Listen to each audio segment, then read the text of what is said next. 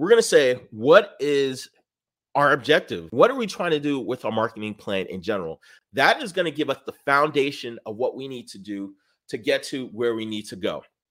So in marketing, marketing is different from sales. Sales, you're actually trying to convert a customer into convert a person into a paying customer or a paying patient.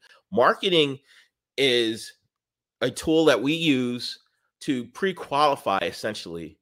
We're going to establish some parameters, and we're going to say that we're going to show our product to as many people that are qualified to purchase our teeth whitening service, to purchase braces, or any other service that we're going to put out there.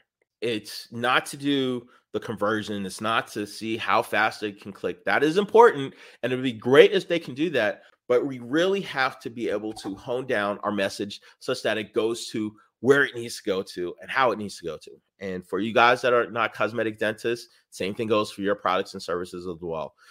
So what are the things that they need to do to qualify for them? Well, number one, they must have a present or a near present interest in our dental products and services. So near present could be a couple of months. It could be a couple of weeks in some scenarios, but certainly we don't want to have that 5-year situation sales cycle. I mean, that would be great if someone thought about us 5 years from now, but right now we're trying to keep the lights on. We're trying to pay the staff. We're trying to pay the rent. We're trying to pay the bills. So they need to have a near present interest in that product or service.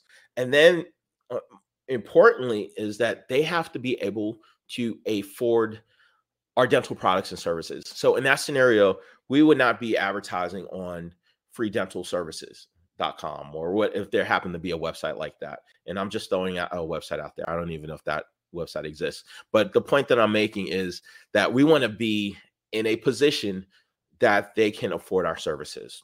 By doing this, pre-qualifying the people, and we're helping that sales process by warming up the prospects. And we're also showing people that, hey, we exist. We're out there. Hey, these are our products and services. This is super important. So like, think about this and compare this to some of the things that are around you in your daily life. You may see a car commercial or a truck commercial that shows up. And in those commercials, 90% of the time, you're going to see males driving these trucks. I mean, it is what the particular brand in that industry chose to focus on their primary demographic, but you're going to see males driving these trucks.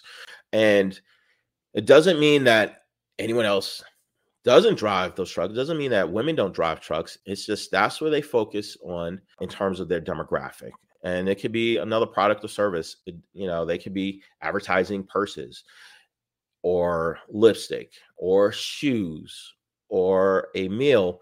And they have a specific type of person demographic in that. Again, it doesn't mean that anyone cannot purchase those products. It means that that's what we're going to focus our advertising dollars on, because we only have a limited amount of time and we only have a limited amount of dollars. So we have to make every dollar count.